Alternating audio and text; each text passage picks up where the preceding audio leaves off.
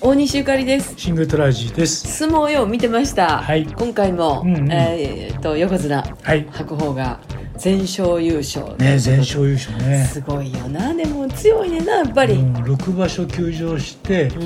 えー全勝優勝もちろん史上初らしいね。ねうんなんかあのみなぎる何かがね、うん他の力士を寄せつけへんみたいな、あの雰囲気あるでしょ、うんだいぶ前の何の時やったか忘れたけど、うん一之丞っておるやん、うん一之丞って大きいやんめっちゃ、大きいね白鵬と比べたらまあうん逆に一之丞がでかいんだけど、うん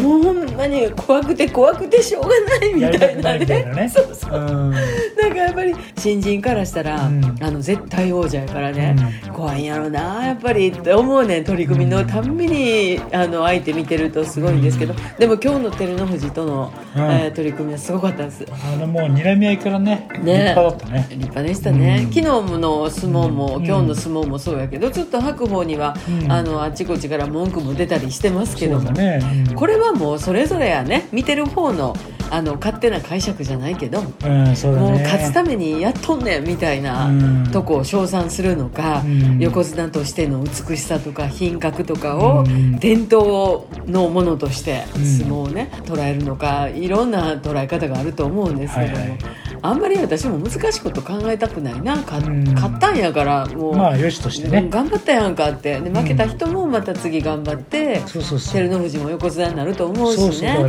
来場所ね、また再現してほしいね。ね、またあの、うんええ感じでずっとほんであの今埋もってるね歴史の若手の人らもみんな頑張っても、お大御所があんなに強いのがゴーンとおったら、うんなかなか上がっていかれへんっていうなんかあるやんか。そうねうんどんな世界でもそんなんありますけども、でもはいいつかその時代がうん変わる、もちろんね。ねうんえーところを目指してですねもちろん皆さん頑張っていただきたいなって、はいえー試合しはったなでもな、うん思いましたお疲れ様でしおた疲れ様でした。また明日大西ゆかりとシングルトラジでした。